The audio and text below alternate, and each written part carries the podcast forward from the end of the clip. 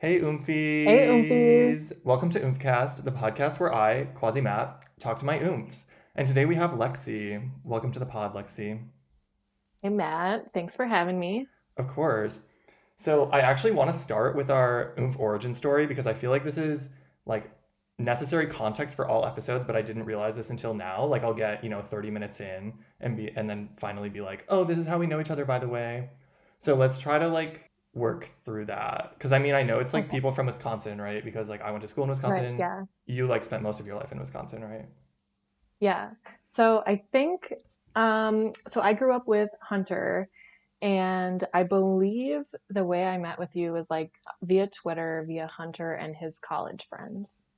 Is Okay, that, yeah, does that yeah. sound right to you? Yeah, that sounds right. That's that's actually what I thought, but I wasn't sure because like um I hung out with like Hunter and uh Clayton and like Megan because I met um their friend Tia at a party one time, just like totally randomly. I don't even really remember because I was like really fucked up. And then just met all of them through her. And then I thought that you two had gone to high school, but I wasn't sure if it was if you had connections with like some other person. But yeah, that makes sense. So it's Yeah, Hunter and I grew up together, and then like weirdly enough, Tia and um, Eli grew up in Stevens Point, I think. And so like we have like separate mutual friends from the Stevens Point area. So it's like everybody in Wisconsin knows each other. Oh my God, it's like a It's so wild. I love that. Yeah. Wait, how big is Stevens Point? It's you- like Like how many people?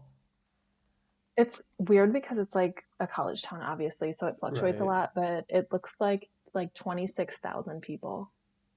Oh, okay. And it, probably what, like 10,000 of those are students? Yeah. Like, yeah, okay. So it fluctuates like a lot. I feel like all of the like Wisconsin satellite schools or like whatever the smaller ones are all in like small towns and those towns are defined by the university presence. Absolutely. Yeah. Like I went to La Crosse and Eau Claire and stuff and it was like, okay, so this is like the university.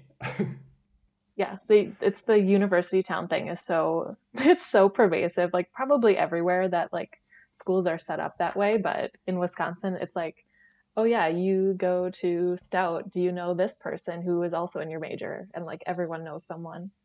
Yeah, yeah. And there's like so much crossover too from like a lot of people from Minnesota go to Wisconsin because because we get like Mhm. no or okay, I was gonna say no tuition. That's not true. Um, like we get uh, reciprocity, so it's like the same tuition Yeah. and vice versa for um, like Minnesota and Wisconsin residents. But I feel like Wisconsin residents kind of get scammed with that because like y'all have a bunch of universities, and I think we we don't have that many like public ones. So yeah, there's like that's less like options. I don't know much about like greater Minnesota, but that is also my impression. But I feel like it's like if you don't go to Madison, like U of M is kind of the move for like, you know, the similar Big Ten experience. So that's probably like the big draw for Wisconsin students. Yeah, yeah, definitely. So you grew up in Wisconsin. I actually don't know where, like somewhere in rural-ish Wisconsin or like a small town. Yeah, I like the point of reference I always use is Green Bay. So I grew up like 30 minutes north of Green Bay and now like my family lives slightly closer. Um, so I was I grew up in northeast Wisconsin. Okay. I always think of Green Bay as being like so far north. So when you said north of Green Bay, I was like, wait, what? Like, aren't you in a lake or something? Like, I don't, I don't even really know what like things look like once you get that far north. I've, I've never been up there. It's extremely boring. Yeah, I've, I've like heard. Wait, where's like Appleton and stuff in relation to? Appleton is south of Green Bay. Oh, okay. Never mind. So you're not really close to that. But I I remember like a bunch of people at University of Wisconsin, like in Madison, would be from that area and they were like, Yeah, it sucks. We hate it. And I was like, Oh, Yeah, and. Appleton was like the big city for like where I grew up. Like I graduated with 92 people. So like when I tell people I grew up around Green Bay, they're like, "Oh, where'd you go to school?" And it's like, "Oh, well, you don't know. It's not in Green Bay." It's Yeah, like, you're not gonna the know closest place about. that you would know. Yeah. Yeah, yeah. So then you finished up in wherever near near Green Bay, and then you went to Stevens Point for school, Yes. and then there you studied like literature or English or something like that, right? Yeah, I was an English major and I was I told you I was prepping for recording this by listening to previous episodes of Cast. I love that And, you're like- doing homework. Obsessed. All of your like previous guests who are English majors are like so smart and know so much of the technical shit that I just like never was interested in or bothered to learn and like they're talking about like theory and shit that I could not even pull out of the deepest depths of my memory. I'm like, oh man, I'm a fucking idiot. No, but I yeah, I love that though, because you like I don't know. I guess like you you very clearly like have a passion for this type of thing, and you currently work in it. So like I feel like that is because oftentimes, like, I mean, I forget most of the nitty gritty of my education as well. And also, when I do bring it up, it's like probably to criticize it, you know? Like, yeah, it's not super important. Yeah, I feel like the, the like angle that kind of dictated my like English education was a lot of like, so I was really focused on publishing and like publishing is really like exclusionary and elitist. And like, so I know less about like this style of writing is from this era and more about like this is how publishing works and like what you can do to like get more people in the door and like so less of like the technical writing stuff even though like i was like literally a technical writer while i was in college but um all of that shit is gone from my brain and like the the publishing and like storytelling aspect of it is like more powerful to me i think. Okay. Yeah so how does that I guess I have not heard of this like publishing focus before, so this is interesting to me, especially because I wouldn't necessarily think of like Stevens Point as being, um, you know, like a center for this or something. So is that like an uncommon thing that's particular to that school, or was this just like an interest of yours that you had to go out of your way to pursue? So Stevens Point, the Department of English has this really special. Um, it's it's a university press, but for anyone who knows stuff about university presses, it is not like an actual university press. It is a press at the university. Um, but it's called Cornerstone Press, and I interned with them um, as a junior and senior in college. And basically, it's been there since the 80s, and it's basically structured like a once, or it was when I was in it. Now it's like huge and different. Um, but it was like you'd take a class in the fall semester and they would acquire manuscripts and the class would choose a manuscript and then people in the class would get roles. So like an editor and a salesperson and a designer. Mm-hmm. and then basically you go through the process of publishing a book which is like a 9 to 18 month process in like the real publishing world and you do it in like three and a half months during the fall semester. So that was like my big intro into the publishing world and it's like you know it's like a small press at a university in wisconsin and it's like not madison which has like an actual university press but we were publishing some very cool stuff like from first time authors usually and um, kind of like figuring out how do we get people outside of like campus to care about this mm-hmm. um, and so now i like am very very poorly serve as um, director of development for Cornerstone Press, which basically just means like I, you know, it's like a student run operation, and the publisher, the editor in chief, is a professor. And I kind of like work with him and sort of meet the students as they go in and out through semesters and years and think about like what do we want this press to be? Who do we want to publish? Uh, I get to look at some of the manuscript manuscript submissions that are like really promising and we'll just like kick around ideas like do we think this is cool? Do we want to make room for this? Um, and since there's been more interest in it and like a ton of growth in part because the english department didn't get slashed which i think we're going to talk about later um, yeah yeah. We'll get to it. so like the press has you know i said it used to be just like a one semester deal one book per calendar year academic year, whatever. Mm-hmm. Um, now they're pushing out like four books a year, and it's kind of like there's a fall component and a spring component. So even since I was in school, it's expanded so much, which has been really cool to see. Even though I'm like a very half-assed like advisor kind of role, it's it's very cool. I'm very proud of it, and it's kind of a hidden gem that I'm like, how do I get people like, to care about this thing. Yeah, like how do we get the world to know? Um, clearly by talking about it on Oomfcast when the entire world is listening. Um, Absolutely. But I'm interested in this like distinction between so like when you said, oh, it's not a u- a normal university press. Like my impression was that you meant that like maybe a, a normal university press would publish basically exclusively academic literature. Is that is that the distinction that you're identifying? Not necessarily. It's kind of more based on like the financial structure. Um, so like Madison has a university press and they get funding from the university and probably from like donors and people with shitloads of money in Madison and around the area. And they do like a lot of academic work, but they have a paid staff. Um, so the difference between like that structure and what's at Stevens Point is that the staff is entirely student run, um, aside from the professor who runs it, uh, Ross Tangedal. Um, and it's completely self-sustaining. So the staff is not paid. It's it's an experience thing, but it's also like credits. So it's not like it's not like exploitative like um like an unpaid internship. It's like this is a class you're taking and it'll count toward your major and mm-hmm. like very good experience. Um so it's it's self-sustaining in that the the book the money used to publish books is from book revenue. So the university isn't budgeting any money toward it. The English department doesn't budget any money toward it. Um, I think we've had help from donors in the past, but they've been like super small. And um, it really is just kind of a labor of love kind of thing. And we, by having, you know, being self sustaining, we're kind of in a weird spot because it's like the university can't get rid of us because we're not costing them any money but we also like could use some money to operate better and like do bigger better things. So it's a unique position but i think it's really cool and it's it makes sense for stevens point at the size of, that we're at. Yeah.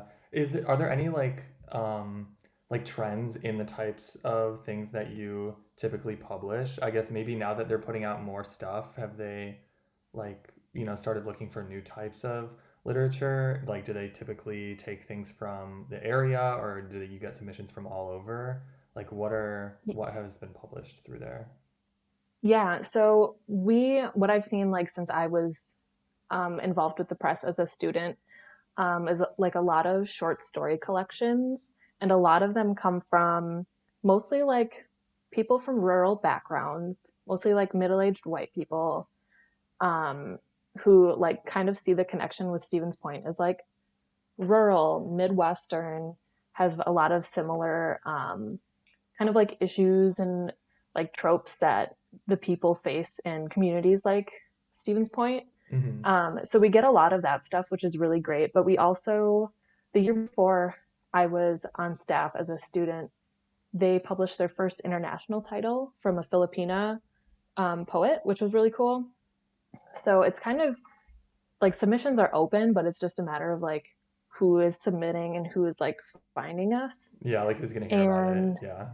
Yeah. So and there are like a few different series that we publish under. So like one of them is the Back Home series, which is um, about like Midwest literature specifically, which is like another reason I'm really into Cornerstone is because like I love that shit. I love like the Midwestern identity and like all the weird um, different ways that like people identify with and like the unique problems we have in the Midwest and like the ways that they are not unique at all. That's like a whole other thing.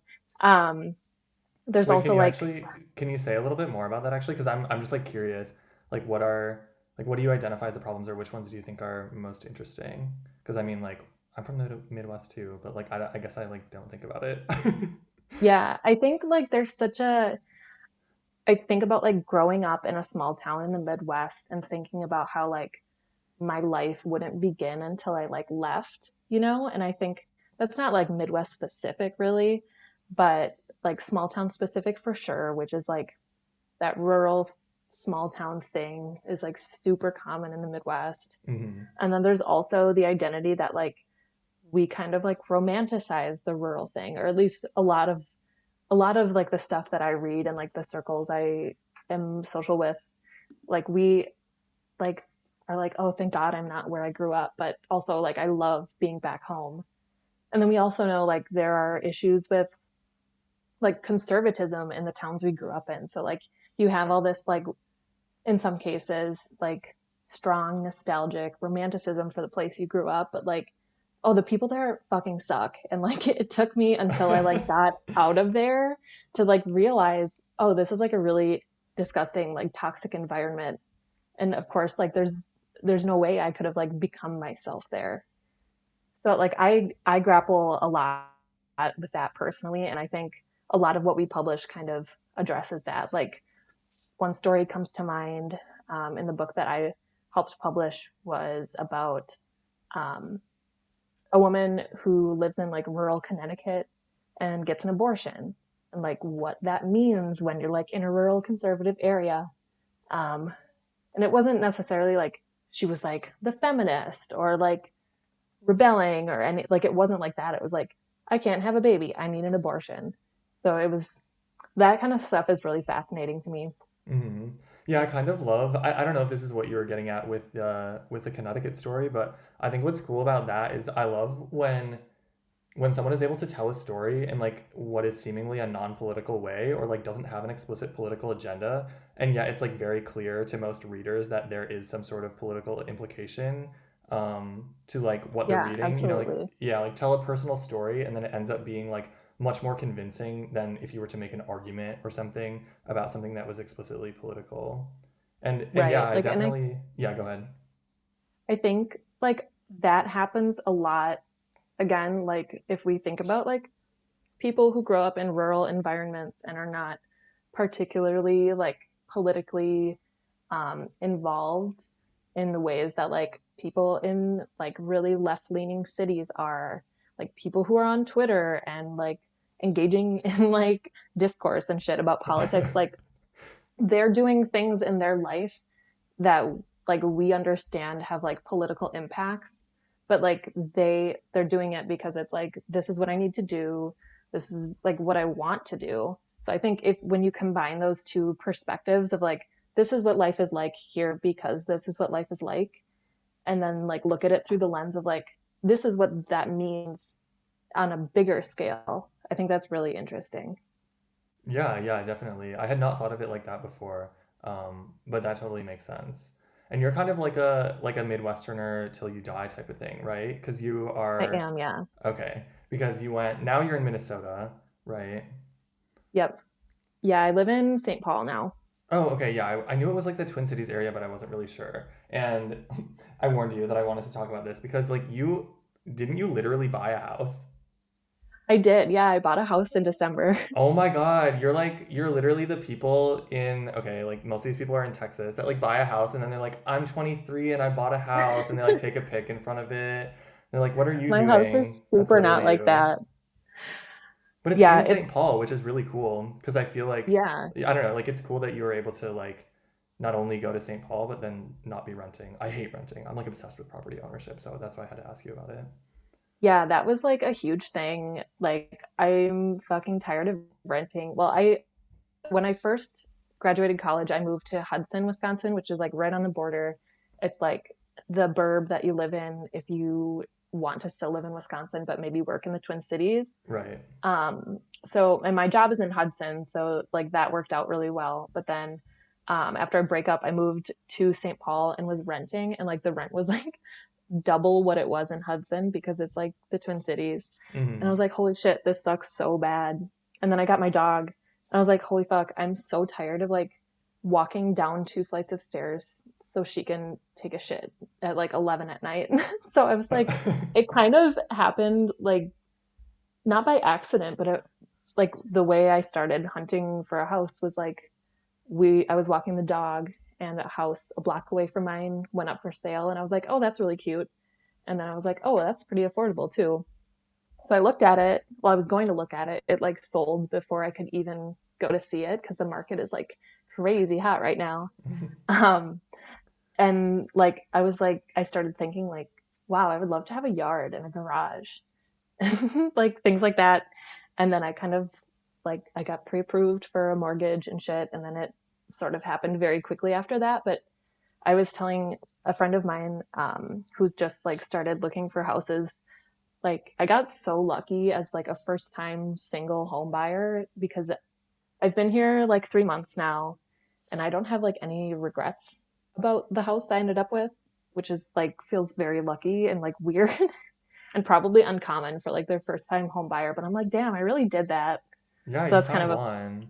Did I you- did kind of win. And you had to be so sure that you wanted to stay too. Like, how were you so sure that you knew that you wanted to stay in St. Paul? Especially I, because you had recently moved there, right? yeah, I was in St. Paul about a year um, before I bought my house, and I just like fucking love it. I'm uh, like a St. Paul supremacist. Um, I know like Minneapolis is like where it's at for like young people, but I'm like a very old young person, and I like don't go out a whole lot. Like pandemic notwithstanding, I'm not like a goer outer. Yeah. Um, St. Paul is just like a little quieter, a little slower moving, and there are like a shitload of parks and stuff, which I love for my dog. Um, and it's just like, I don't know, like I just liked it here and it felt right, and I love my job, and like didn't see myself moving in like five years or changing my job in the next five years. So I was like, okay, if this is if this feels right now, I can like give it a shot. And like worst case scenario, I change my mind and I have to sell my house. But um, it Yeah. worked out. I was kind of like dumb faced that like this is probably gonna work. I will say I don't know that much about St. Paul or honestly that much about you, but based on what little I know about you and St. Paul, like it makes so much sense. Like I'm like obsessed with it. I just feel like I can just I don't know why, but I have this vision of um of St. Paul as being like as close as Minnesota will ever get to like the Pacific Northwest. Like obviously not that far, but like Interesting. I don't do you agree with that or do you think that's like totally trash? I've been to St. Paul like twice, so it could be completely Yeah, I don't know. I haven't been to the Pacific Northwest, so I cannot speak to that angle, but I think it really does combine like like city living with like very like wholesome kind of like crunchy granola person like Yeah, that's where I, don't was trying to like, go with the Pacific yeah, Northwest thing. Yeah. it's like so charming and just like a little bit slower paced. Well, sig- to me, it's like significantly slower paced than Minneapolis, but Mhm. it, yeah, like it's it's just so charming to me. Yeah, and you have a gig there that's so you you mentioned that you were doing this this publishing thing, which is like totally separate and is in um in Stevens Point, and then your gig in in Minnesota is with the Little Free Library. Is that right? Yeah, that's actually in Hudson, so that's right across the border, but like basically Minnesota. Oh, okay. Um, I didn't I know that. So wait, is it a- is it like a state? I mean, Little Free Libraries are everywhere, right? Yeah, Like, it's in international. America. Oh, okay, international. Yeah, because I guess like you were probably gonna do this, but it's those little like I, I how do you describe them? Maybe you have better words for it. I I don't know how to. We uh, our like go-to explanation is like it's like a little birdhouse or a, a mailbox that you put books in and people exchange books in it. Okay, extremely accurate. Because I I saw one in my like the town that I live in now, like in Germany. I don't know if it literally said Little Free Library or if it's just like a similar thing that's not like run by the like I don't know exactly. Um, because I can't read it because it's in German, but I was like, oh my God, they're everywhere. They're literally everywhere. There's I've actually seen multiple here, which is wild. That's so cool. I love that. Like, um, literally the week before everything in the States like ground to a halt because of the pandemic. So like a week ago last year, basically, we That's really celebrated depressing, but yeah. Yeah, I know. we celebrated our 100,000th Little Free Library installation. Um, which so there's like a hundred over a hundred thousand Little Free Libraries worldwide, and that's like just the registered ones that like our organization knows about, and there are like tons more that have like nothing to do with us but are like doing the same thing, which is really cool. Yeah, Um, that's so many. I would not have anticipated because I feel like I don't, I always saw them in Madison. There's like so many, especially Yeah. near campus. Um, but like for example, like my hometown, I don't, I'm not aware of one there. I mean, I haven't been there for Yeah. like years, so I guess there could be by now. One of the founders, I think, was from Madison or lived in Madison. So like a ton are in Madison, a ton are in like Hudson, Stillwater area, um, Twin Cities. There's like tons of them. So it's kind of like like waves out from there, basically. Yeah, it originated there. My favorite, um, my favorite grab from a little free library was that I got the Fountainhead by Ayn Rand from it. Oh my God. The the Ayn Rand Foundation reached out to us recently and was like, we want to add books to uh, Little Free Oh Libraries. God. Like, let's work together. And I like deleted it because I was like, I'm not even going to respond to this. And then I think they emailed back again because my boss mentioned it in a meeting and was like, the Ayn Rand Foundation wants to work with us. And I was like, oh shit, you got that too? he was like, you got it? And deleted it.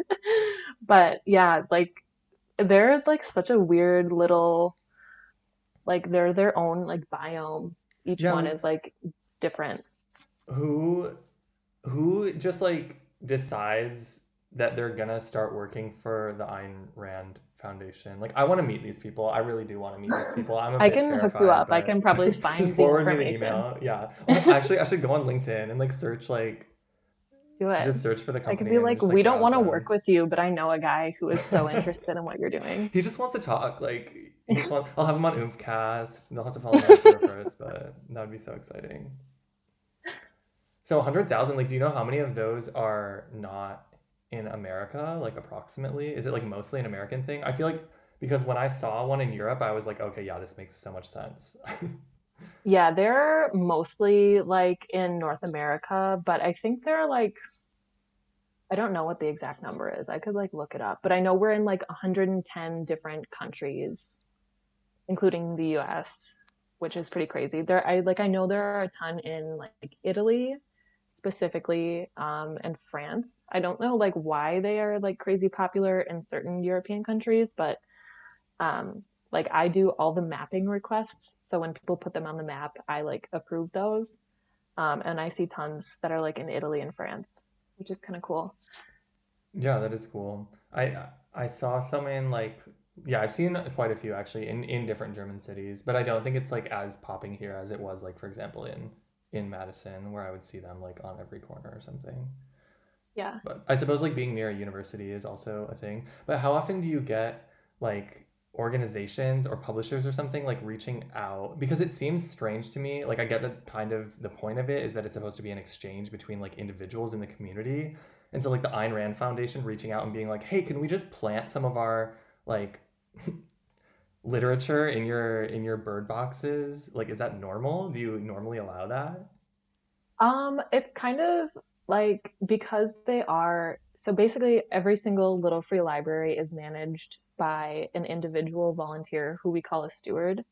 Um, and basically like it's up to them what they want to put in their library. So like if a steward was interested in having shit from the Ayn Rand Foundation, they could. Um, but like as far as like actual like professional relationships, we typically only work with like big five publishers. So like simon and schuster harpercollins penguin random house. Um, and they kind of the way we work with them varies like every single time.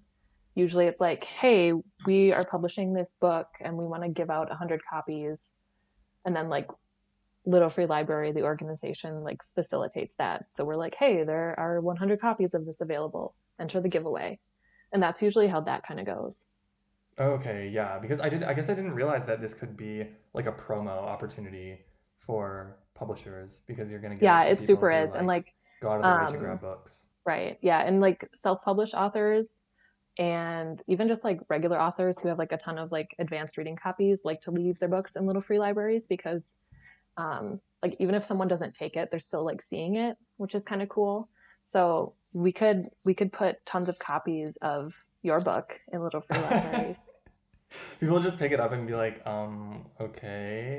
Like actually, but I've never thought of this before, but now that you've said that, I'm definitely gonna take one of the like 800 million copies of my book that I have and like put them in like German little free libraries and just see what happens. I love that. Because I stayed at an Airbnb recently and it had like a little bedside table and I left one in the bedside table. I've also left one on the train before. I don't know. I just think it's exciting. But instead of I like that. just leaving them in random places, it might be more appropriate, yeah, to go to a little free library. I'm gonna have to like, yeah, make a note of that. I'm gonna do that. I'll make a video. I'll That's post it on cool. Twitter. Me placing my obnoxious book in the in the little free library. It's to become a European sensation. like all of the books in there are, are German. It'll be the only English book. So that's the thing is like if if an English speaker goes through there, then they'll be like, oh my god, this is the only book I can actually read. So they might pick it up. You True, yeah. That's like really interesting because I, you know, like our organization, we have like a dozen people on staff and we're based in Wisconsin. So like we have this international reach, but like we don't have like an office in the UK or in Europe or in Canada or anything. hmm So like our understanding and our outreach for like people who are not in the US or not in English speaking countries is like very limited right now. And I think like we kind of assume like in European countries, like obviously there will be books in the language that people are natively speaking there, but we're like so like even I when I think about books and I like handle a lot of the book stuff, like I would bet that there would be more English books in those libraries than it sounds like there are. So that's really Yeah. interesting. Yeah, because if you go to like a bookstore here, they'll have plenty of books that are in English, and like especially because the university has so many English speaking programs, like there are a lot of I don't know, there's like a lot of literature that's written in English around, but I I literally saw zero of them when I I went I looked through I think every single book at the the one that I visited, and there were no English ones. That's So wild. whoever's curating it was probably like German books only. The steward, that steward was like a they wanted me to learn German so bad They super do. So when it comes to I you know what I Oh yeah, one go ahead. I noticed that you and I don't know if this is something you did pre Oomfcast, but I noticed you say yeah yeah a lot. Um, do you think that's like a thing you're picking up in Germany? I definitely just I have also noticed that when I go through and edit this, every single time before I speak, I always say yeah or or I guess double yeah, which I didn't know. Um, but I think that I've just always done that. That's just my Yeah, initial response to everything is to just agree and then say what I was I what I wanted to say. I feel like even if I'm gonna like disagree with something, I'll be like, yeah, yeah, but actually, like I don't know, it's yeah, just like my default. right. But yeah, I've noticed that. I've noticed like so many quirks about my speech that are really awful, but and I you would think that once you know that you're doing it, you can stop yourself, but I It's so hard to break those vocal habits. Yeah. Exactly. Like I feel like it will happen eventually, but it's going to be such a slow going process. Like Oomfcast in 2025, I'll be speaking like a normal person, maybe if we're lucky. Nobody that's not really the vibe here though, is it? Yeah, I mean, I'm not gonna go to like NPR vibes. I hate that. I hate that. Like when someone puts on NPR and you can literally hear like the saliva swishing around in their mouth and they're talking like a robot, it like gives me a headache. I hate it. I'm Yeah, that's so it's like no fun. Yeah, it's also like I am less likely to listen to what you're saying. I don't know, because I feel like they're trying to give news or something, but if you don't have like I don't know, have a have a take, have a personality. I don't want to just hear like some factual stuff.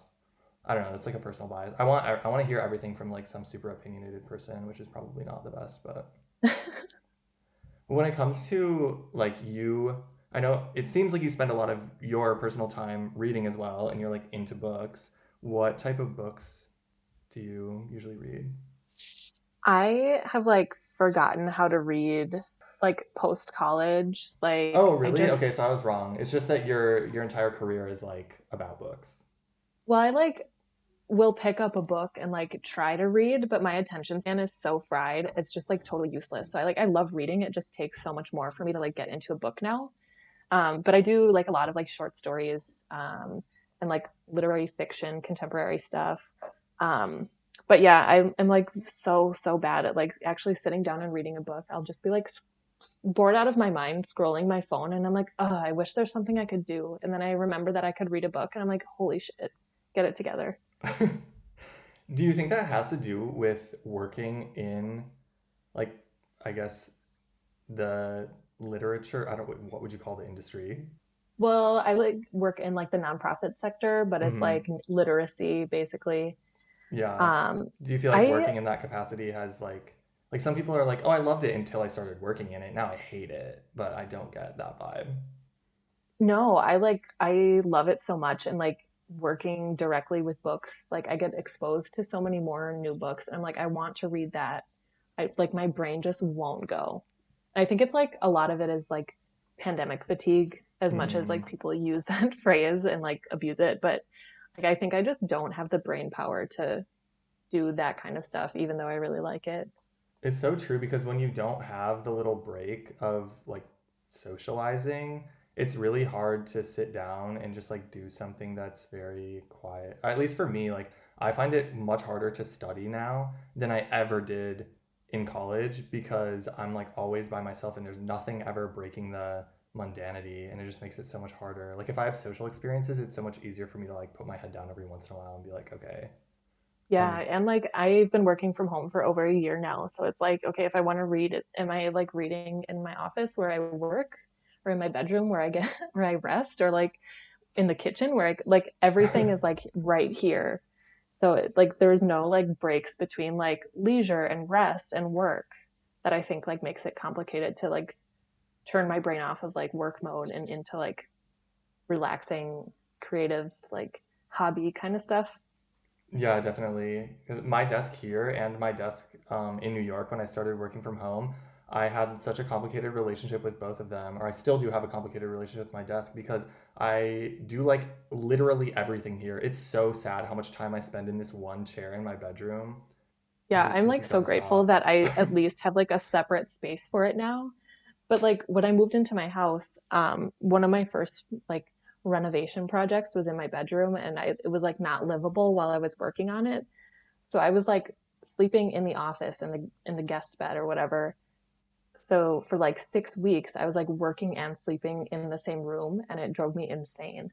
Yeah, yikes. I have, yeah, I'm jealous that you have like a house because I have, I mean, it's essentially a studio and it's like kind of driving me crazy, but whatever, my you have roommates or are you you're on your own? It's like a weird thing where we like I share a kitchen, but then I have like my own door that locks and then my own room and my own bathroom. And like my roommates also have their own room and their own bathroom. So it's like not quite having roommates, Right. but Kind of like a I s- also like a sweet situation.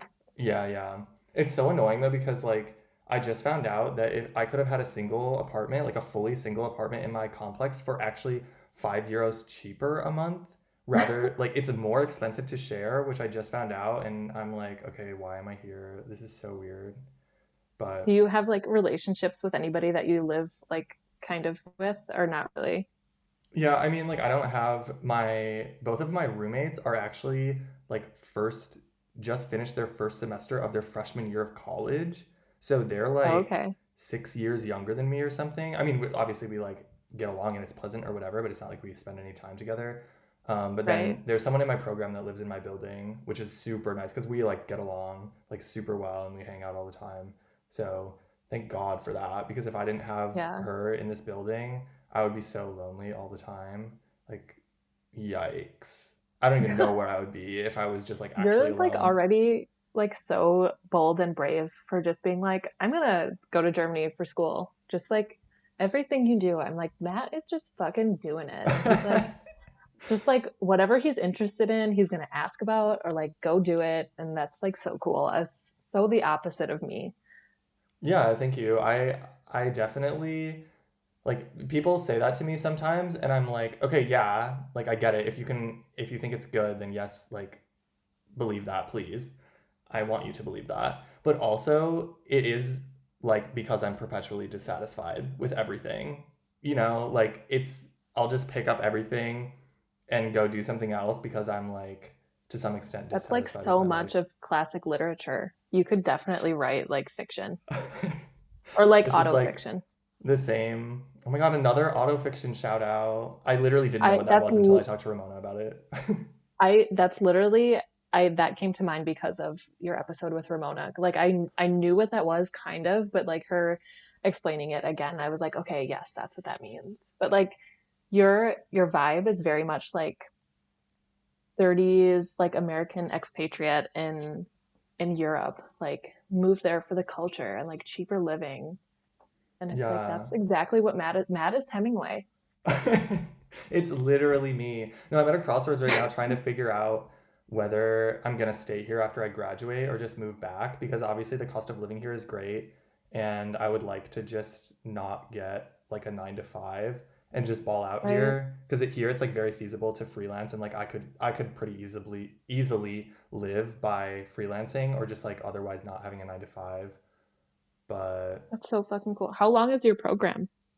It's supposed to be two years, uh, so I'm hoping to graduate in two years, but like hardly anyone actually accomplishes Oh, that. It usually takes longer. So we'll see.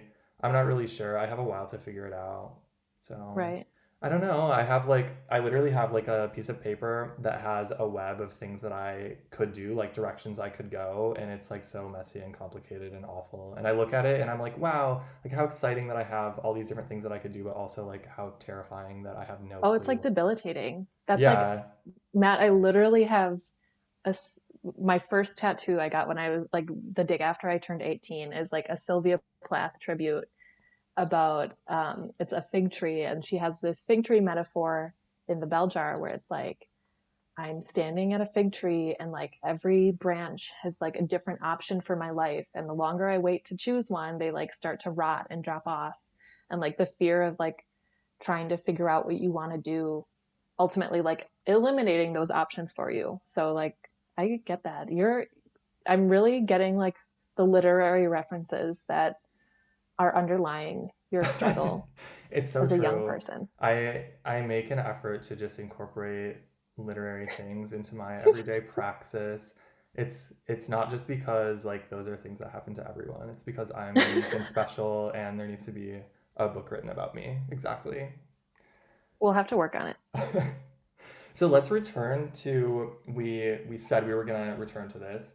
The the time when your university tried to kill education. This was like a whole era. It's a whole era on Twitter. You were like having a battle with your university. So can you just walk through like what exactly the problem was?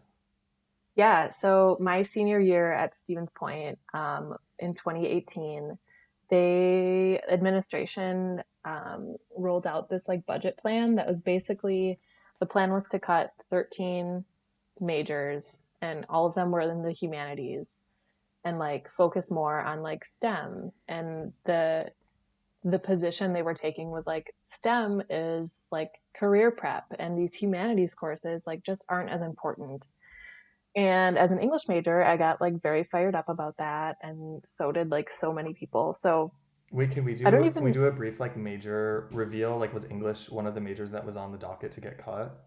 it was What about like I don't know why I'm well, I'm curious about philosophy. Do you know if that was on there? philosophy. I I don't philosophy was either on the table or was already gone by that point. Oh, yikes. They already didn't have philosophy, maybe? That's, I I mean, I honestly, that think it was like, like in a previous budget cut mm, potentially it might, but I think it might have still been there. But I think that was like philosophy did end up getting cut. okay. Um, and then also wondering about sociology. Don't know why, those just popped into my mind. Sociology was also on the list Okay, get cut. good to know. Okay, so they proposed to cut these 13, and then you start some drama with them. Yeah, I don't even like remember how I got connected with like this group of like student organizers who ultimately was like the core group organizing against like administration basically. But we were like it was like a handful of English majors and a bunch of other people. We were all pissed off and we're like, okay, we're gonna meet and we're gonna do something about it. And it ended up being like we had this like huge event on campus again, like a it, we're like close to the like third anniversary of that whole thing kicking off. Um, everything terrible happens in March, I guess. Um, but we like got together and we organized this event and like hundreds of people showed up and it got tons of news coverage. Like Washington Post interviewed us about it and it was like in like higher ed, which is like a journal for dorks who care about higher education Mhm. um and it was like this huge thing about like what do we value in higher ed and like there there were like so many different facets of it and like our administration was being so shitty and just like dismissive of like student concerns and professor concerns and like nobody had really been like consulted about this budget plan so we just like kept slinging shit back at them and they like I don't know like if this is true at every university or just like a small school that like has time on their hands, but anytime I would like tweet about it, it would get like flagged. And then like my and I'm air quoting my boss with the press on campus would be like, "Hey, can we talk about this tweet? They're not happy about it." And like What? That's so petty. I know, and I was like supposed to get a grant to like work with the press over the summer after I graduated. And then like the funding disappeared mysteriously. And I'm like very suspicious that it was because I was like talking shit about admin for that entire year. But Yeah, I remember you were popping off, like you were really going at them. I mean, in my opinion, it was like warranted, but it was this was like a And whole saga. yeah. And it like ended up working out that I think like ultimately this original budget plan didn't go through. They did end up cutting some programs, but it was like way fewer than the original plan. And like the overall, they ended up like reorganizing more than like cutting things. So it ended up like worth the fight or whatever, but it was like such a shit show. But it was also like very much like my radicalization moment that like I think shaped who I am as an adult. Yeah, so what exactly was it that they were proposing? So were they just gonna like cut these things for the next academic year or something? Like that seems so abrupt. Was it, were they gonna phase them out? Basically, it was like if you are Um, I think maybe like a junior or like junior equivalent in these programs, like you would be able to finish with your degree, but it was like phasing out. And like the initial plan was like next academic year, like we're going to be out this many professors from those um, departments. So like the classes like wouldn't even be available for you to finish your degree, even though that was like the promise if you were like at a certain point. So Oh, it was like, okay, so if nobody's teaching these classes, like we actually can't finish our degree if it if nobody's teaching the classes that we need. But it was like it wasn't like an immediate thing. Like the the the majors weren't like off the table immediately. It was just like, okay, we're downsizing and no new people will be entering this major. Yeah, okay. That, I mean, I was gonna say that makes sense. I don't think it makes sense, but that's clearer. I understand maybe what they were going for. And this this was coming from the administration of the university. I'm guessing like like what was I mean, maybe they had this justification about like, oh, this is going to prepare people for the job market. I feel like people like to use economic justifications like, okay, yeah, we want to bring money into this community or into the state or something like that. And this was also in like the Scott Walker era, right? So I'm sure it was all mm-hmm. this was like all connected because technically it was the university that had made this decision about how they were going to allocate their own funding, right? But it, there was also Yeah. like this So larger thing in Wisconsin about education being fucked up and not getting any money. yeah. So like Scott Walker kept making giant cuts to like UW system funding hmm the board of regents were is like mostly Walker appointed. So it was like people whose jobs were to advocate for higher ed, just like continuing to shit on higher ed and like making bad decisions that like ultimately put pressure on like chancellors and deans at like the university level. And um, enrollment was way down at Stevens Point. I think like they averaged like 10,000 students for a long time, and we were down at like eight, like seven to 8,000. So that was like really spreading the budgets in, I guess. Um, but yeah, the idea was like get rid of all these stupid humanities majors that nobody cares about and put a little bit of extra money, like use that money and then funnel some additional money into like they have they built this like brand new science building and they were going to add some majors in there, I think. Um, but it was definitely like we need to pivot to STEM. I feel like this is a common thread. Like, you know, funds get allocated to STEM because, well, there are literally government programs that allocate money to STEM fields, right? Like they provide additional Right. funding or something if if there's a promise that it will go towards STEM or something like that. Right. Yeah. I think like the new building that they were building for the like science majors was mostly like state or federal funded, which like fine. Um, it was just like like this huge expensive state of the art building. Every other building on campus is shit. And like a very clear like disregard for like the value of the arts. We talked about a lot and another one of our arguments was like gender breakdowns within like the humanities. You know like a lot of female students are in the humanities and a lot of international students are in the f- humanities. And like first first generation college students end up in the humanities.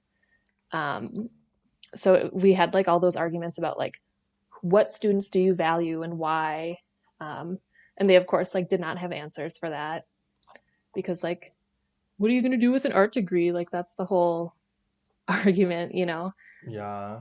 The thing with that is like, I don't know, I have this whole thing. I mean, this isn't my thing, this is common knowledge, but like everyone is super overqualified for every job. Like when I got my first job, I was like, wait a minute, I could have done this when I was 18. I literally didn't need to go to college in order to do my first job. And so it's not like, oh, we need a workforce that has a certain type of education because that's what's needed for the job. It's because that's what's needed to get the job.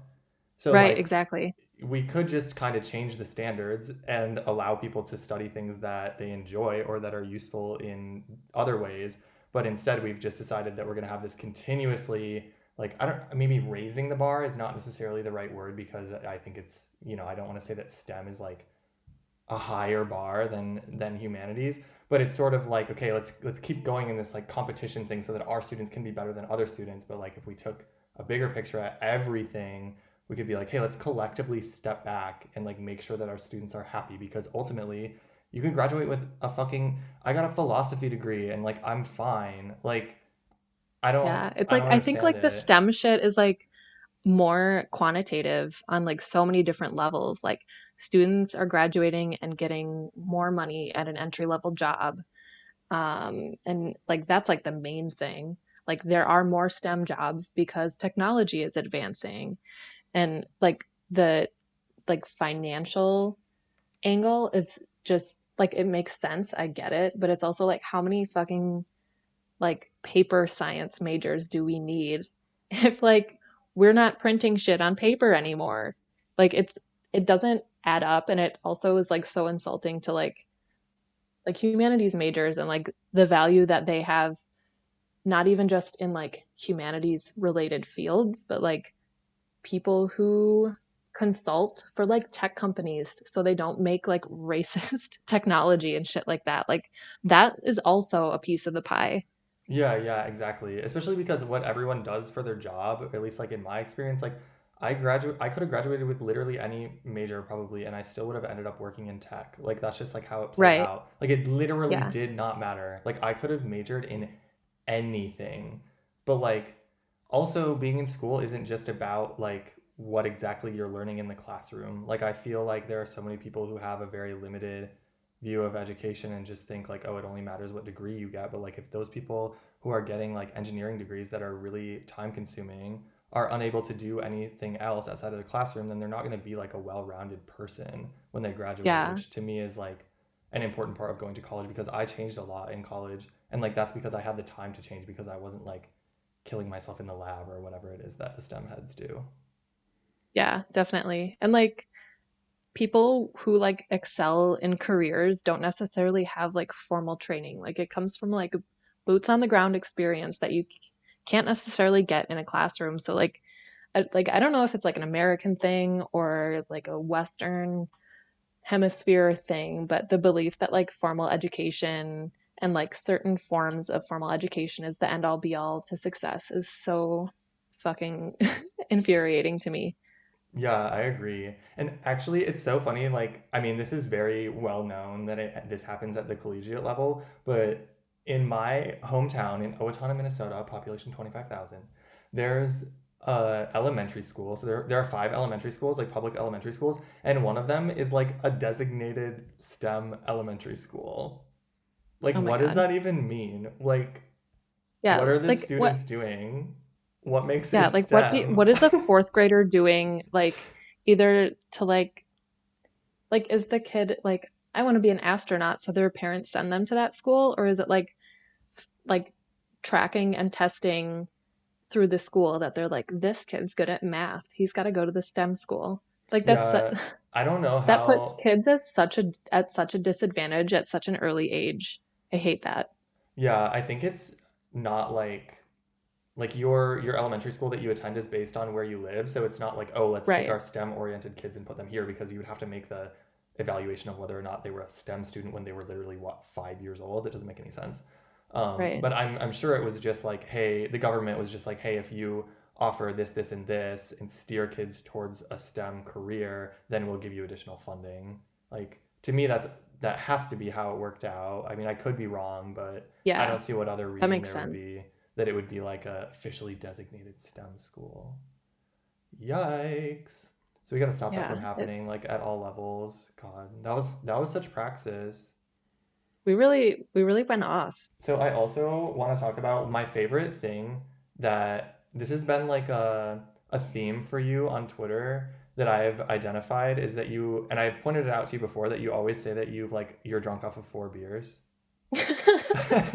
like if you go on Twitter and you search like your handle and then like four beers, you get like an, a disturbing number of results. Oh I think I've like done that before. Like one time when you mentioned it to me, I was like, "Oh fuck, I gotta go look," and it was it was disturbing. Yeah, I'm Are just you like, like, a beer head? Are you into Well, beer? it's complicated because I'm gluten intolerant.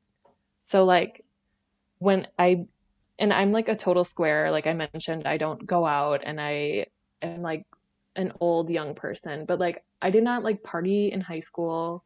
Like my first beer I ever had was like with my parents. I didn't party much in college at all. Mhm. Um, so like not only am I a sur- super lightweight, but I just like beer is like easy and accessible. But then like after college, I realized I was gluten intolerant. So like beer really fucks me up. So I can drink like gluten-free beer now, but like the selection is so limited. So like I I love a beer, but I have to be very careful about it. Yeah, I didn't Um, even know that gluten-free beer existed, honestly. I mean, it's not something that you would know of, I guess, unless you were seeking it out, but Right. Yeah, it's like very limited and it's like fine. do you Like, ever I- do you ever like drink wine? I feel like that doesn't have gluten. Well, does it have gluten? I don't I don't know it has gluten, honestly. It doesn't. I've like gotten more into wine recently. My boyfriend is like big into wine, so if we're gonna like drink on a Friday night, we usually get like a box of wine. But I just like crave a beer every once in a while, and it's heartbreaking. Yeah. Wait, do you ever go to when you said that you got a box of wine, I was just imagining the massive Minnesota warehouse that is Total Wine. Have you been? Yes, Is we were just there last last weekend. Yes, I miss it so much. It's like for for the unaware, it's like the Sam's Club of alcohol, I guess, or like what is I, not everyone knows what Sam's Club is. Whatever. It's like a big It's warehouse just like with cheap A alcohol. huge liquor store. yeah, like everything you could ever want. Huge. I love I Total Wine. I remember going there and getting like I think I would come home from Wisconsin where I didn't have like easy access. Honestly, like most people didn't have a car at my university, so we Yeah. we would just walk to like the liquor store or whatever. But then I would go back to Minnesota for like a break or whatever, and then I would literally drop like over a hundred dollars at Total Wine because it's so cheap, and then I would take it Yeah. to school with me. It is, it's like appeals to like all the worst parts of me that are like, yeah, I want to spend a hundred. We literally, between my boyfriend and I, we spent a hundred dollars on beer and wine and like cider at Total Wine this past weekend. I'm so obsessed. And we got like super, super hammered on Friday and had the worst hangover on Saturday. And I was like, fuck. But It's I'm like, like I said, like I'm not like a heavy drinker or a partier at all. We just like sit and drink and like play Scrabble, and then we're hungover the next day, and we like watch YouTube all day. That's been such a quarantine thing for me is like I never used to like pretty much if I was drinking I was going out I think for the most part but then now like hanging out with one person and getting like really drunk is a new kind of a new like quarantine experience or at least happens with more frequency now and like it's definitely fun but I'm kind of like okay like we need to switch this up sometimes I just wake up the next day and I was like for what like I just Yeah. got super drunk and like I didn't go anywhere, didn't do anything. I mean, it's still fun, but it's just Yeah, it's like fun, but like it's like more depressing the next day because you're like, shit. Yeah, it's like I ruined my day so that. I could like Yeah. hang out with the one person that I was gonna hang out with if I was sober anyway, and like do roughly the same things. Yeah. But since like having a house, so okay, the ways in which you're established, it's kind of astounding to me. Has a dog, has a house, in a relationship. Like, do you have these like homebody? So the thing about having a house to me is like I hate hate like shoveling, mowing the lawn, doing manual labor and things like that. Do you find that those are chores, or are you like one of those people who's like, yes, I love being a homeowner. Like, let me go in my garden. and do that type Well, of thing? It's like I like also hate doing chores. Um, but fortunately, like my property is small, so like shoveling sucks, but it's pretty quick. And like I've only been here since December, so I have not had to deal with the lawn yet. Um, but it's like it's like equal parts annoying chores and also exciting because it's like my first full year. So like I have big plans for a garden this year, which I think will be cool. Like I feel like summer chores I'm like way more comfortable with because it's like at least not freezing outside. Mhm. Um and like last weekend my boyfriend like raked the whole yard because he was like I just want to clean it up and I was like you super can cuz I won't rake it otherwise. So there's like stuff I'm comfortable being like, I'm not gonna do that like lawn care shit because I don't care. But mm-hmm. other stuff like my garden that I'm like really stoked about. Hopefully I don't kill everything. Yeah, that's exciting. Like, I feel like I am finally getting to the point where I'm like, okay, I wouldn't have a garden, but like, I would grow an herb or something. Like, Yeah, I like in the pandemic too, it's been I remember like very early on people were like, here's how you can have a container garden in your kitchen to like regrow onions. So you like don't have to go to the store. And I mm, was like, damn, that's cool as hell. we're And now I get to like do it large never leave our scale. houses. Right. You It's can like start so depressing. commune, like never leave your yard. Just like That's how I feel. I love it. yeah, I feel like that fits the vibe. Or do you have like how granola is your neighborhood? Like, is it like, okay, here's a food co-op, like here's the whatever, like art gallery, or is it like more normal? Because like I said, I've hardly spent any time in St. Paul, so I don't know like what the vibe is. Yeah, so I live in my neighborhood is Summit University, um, which is by and large like pretty bougie. Like there's like a Whole Foods and a co-op, but that's like on the south side of the highway, and I live on the north side, which is like much more residential, like low to middle income families, um, like close to University Avenue. So it's like lots of like little businesses and like the train stop and shit like that. hmm Um, and also like one thing I learned about my neighborhood was that it used to be like basically the hub of like black families in St. Paul. And then when they expanded I-94, they basically destroyed this neighborhood and displaced like 300 families and a shitload of businesses. So there's this like initiative called um, Reconnect Rondo that's like focused on like reparations and restoration because of like all of like the black families that were displaced um, and businesses. So it's like hmm bringing that back so it's like the neighborhood doesn't get gentrified. It's like going back into the hands of like the families that were there, which I think is really cool. But it's like very residential here. There's like a school two blocks away. Yeah, it's like not a not my part of the Summit University neighborhood is like not trendy at all, but like on the opposite side of the highway, it super is. Yeah, I think it's yeah, I don't know, it's like nice to have access to both.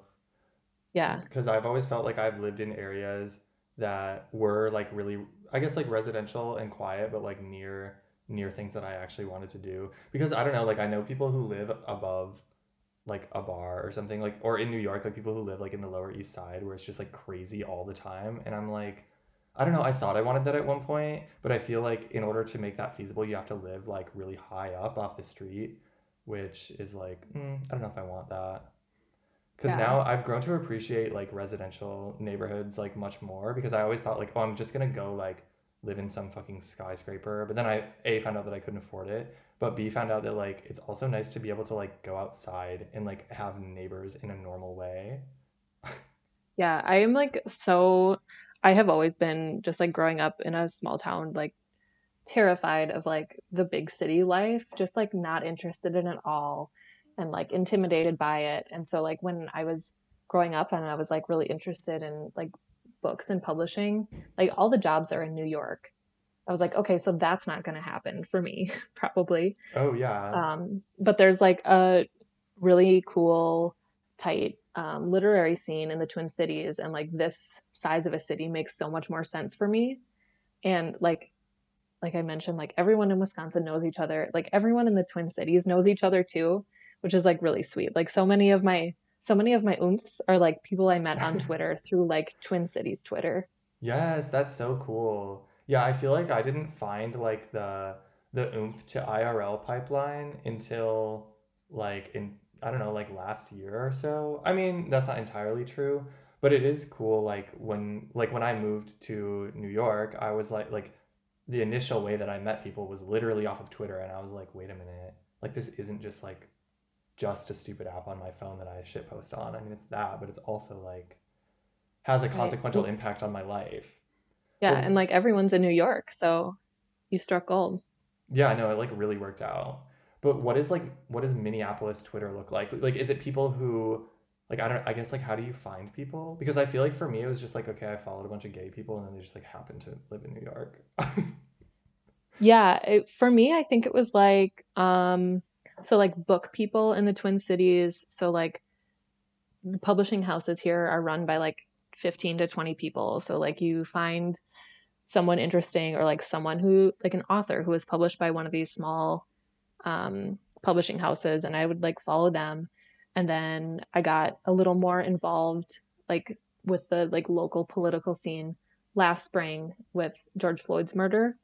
And then it was mm-hmm. like, okay, so who like the major media outlets are like not giving the full story. So who is and like people on like city council I follow now and I like understand kind of how that works and like who's doing the right thing and who's not. And then there's like people who are like super into like bikes and shit and they're like lobbying for sorry if you could hear that that was Petunia waking up. Um but just like crunchy like people who like bikes and like farmers markets and like books and care about like social justice and mutual aid. I like kind of found those people in large part because of the murder of George Floyd and like getting involved with mutual aid efforts here. Um, and then it's kind of like this person knows this person that I'm like kind of interested in the same stuff. Yeah, it's kind of weird how the network just like once you reach a certain point, it just happens automatically. Like you just yeah. find out that you have like 20 mutual followers with some random person and then it's like, okay, yeah, this is because we're like the same person. And then it just keeps going like that. Well, I guess okay, it doesn't keep going. It eventually stops. But it is kind of wild how that like works out. Right. It was like the the main way that I felt like connected to the Twin Cities after I moved here because it was like I moved and it was winter and then in the spring the pandemic started. So it was like I didn't get to like have, a social life. yeah. Right. Yikes. Yeah, that's like I also I mean like moving during the pandemic has been so I mean really tragic for me because I also like don't speak the language here. So it's just like incredibly alienating. Like I can't imagine I mean I guess I mean I did it, so I guess I can't imagine it. But like if I were to move somewhere and feel like I was trying to like actually like plant seeds and like live there for a really long time, I would be like, oh god, I don't know what to do. But I guess thanks to the Oomf network, it's like not that tragic. Thank God for oomfs. Literally. Thank you, oomfs. So I also saw that like what was it, two or three days ago you got a, a new tattoo that was like your, your dog ears. Yeah, so like everything, I guess, like in March when the pandemic popped off, like literally the first week I was working from home, um, I adopted my dog Petunia. And so we like just celebrated our one year anniversary. And I knew I wanted like a tattoo for her. But like I didn't know what I wanted. And I'm like kind of weird about my tattoos because I'm like a very like boring mom type, but I have like tattoos to like edge me up but they probably super don't. But so I thought about I call her P. Um, so I thought about just like getting a P, but I couldn't decide on anything. And then I saw on Pinterest, which is the greatest social network, um, this like tattoo Wait, are you like a got. Pinterester? Like I'm like, like so casual about it, but every time I go back, I'm like, yes. And then I saw someone post like a tweet on like an Instagram story that was like, Pinterest is the best social media because it's the media without the social. And I was like, that's exactly it. It's Yeah. like just media. I don't It's know like much about Tumblr, but less but toxic. yeah, yeah, exactly. Like there's no discourse. It's just like pics of shit, really, right? Yeah. Or Or that, unless you're know, I like never used it, so I don't really know. I have an idea, but it's like a lot of like you can find literally like you with your many interests you would like find things that you're interested in on on pinterest but it is like basically like photo based and like connected to links and shit. Yeah, yeah. um but i and it's like a good way to organize like ideas and like plan stuff. So i have like a pinterest board with like tattoo inspiration and i found like someone had had like two dogs and got like outlines of their ears um, tattooed with their names. And petunia is like one of her like iconic features is her ears because they just like pop up and flip around and shit. So i was like mm-hmm. okay i gotta do the ears. And i like the day or two before i got the tattoo i got like a really good picture with her ears up. And i was like okay that's the one. So i went with it. And i'm like so glad i did. I love it. It's iconic. Yeah, I feel like that's so much more like I don't know, it's a bit unique because some people just get like I've seen people get like what are supposed to be um realistic tattoos of their dog, like their dog's oh like face or something. Yeah, and I'm like, yeah i hate that mm, like this isn't entirely realistic. Like I don't know, I feel like it's just very hard to do well. And so like yeah and it's like very kind of like line arty, right? Like Yeah, that's like how all of my tattoos are. They're like line art and it's like it's like definitely like a tribute to her specifically, but like it will age well. Like if I got if you get like a portrait or like some people do like a paw print, like it almost looks like ink, like an ink stamp of a paw. yeah. Like that shit can like blur and age really poorly. And like obviously I hate to think about it, but like my dog's not going to be with me forever. So like getting like a nice little memory of her that like encapsulates her in a way that's like hopefully hopefully I don't think it's cheesy in like 30 years, but like without like being like too on the nose. Like that was kind of what I was going for. Yeah, it's like in the middle between something that's like aesthetically pleasing and like fits, I guess, the theme if you have other like line art type of tattoos. But what other what other tattoos do you have? Are you like tatted up? I am not tatted up. Um I I'm like trying to maybe establish like a sleeve or a half sleeve. Um but I have like these line art flowers um on one side of like my petunia ears and then on the back of my arm I have a headstone with um, a Kurt Vonnegut quote, which is "You've got to be kind." From um, I think it's "God bless you, Mr. Rosewater." I fucking love Kurt Vonnegut and like literary tattoos. Like I think I mentioned, my first one is like "The Fig Tree" from the Bell Jar by Sylvia Plath. hmm So, and that one's like away from all the rest of mine and like looks like shit because it was just like poor placement, bad design. But yeah, my like upper arm is kind of like where I'm like, okay, maybe I'll start a sleeve, but it's all like black and white line work. I love that. I'm so scared of tattoos. Like I'm pretty sure I'm never gonna get a tattoo or a piercing ever. I'm like so straight edge in that type of way. I'm Are you afraid of needles or just like, I don't know. Well, I mean, yes, but I consider that to be like a separate issue for some reason. Like I, it's not. I guess I'm not scared of having like I'm not scared of the physical um, process of getting a tattoo or something. Um, but I'm just afraid of like making a really stupid decision about what type of tattoo I get or so, yeah, I I get that. that's Like, like the main concern for me. yeah, even with like my dog one, I was like so concerned that it was going to be, I was like, what if I don't like this in however long? And it's like, okay, maybe, but also like it was like my dog who was like a huge part of my life. So like even if I hate it a lot, I'm still gonna love it a little. Yeah. And then also like like live fast, die young, whatever, with my fucking dog tattoo. like Yeah, it's definitely this not that deep. corpse is rotting and just like who gives a shit? Exactly. Yeah, no, I am like really scared of needles though, so I love that you clocked me for that. Like I'm the type of person that like cries.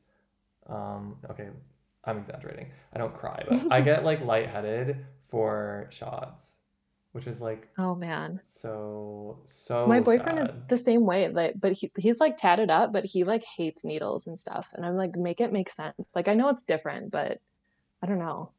Yeah, I feel like for me, a lot of it is like I have never had any serious medical thing ever. Like I just don't have experience with like I'm I mean, the most significant thing that's ever happened to me is like getting my wisdom teeth removed.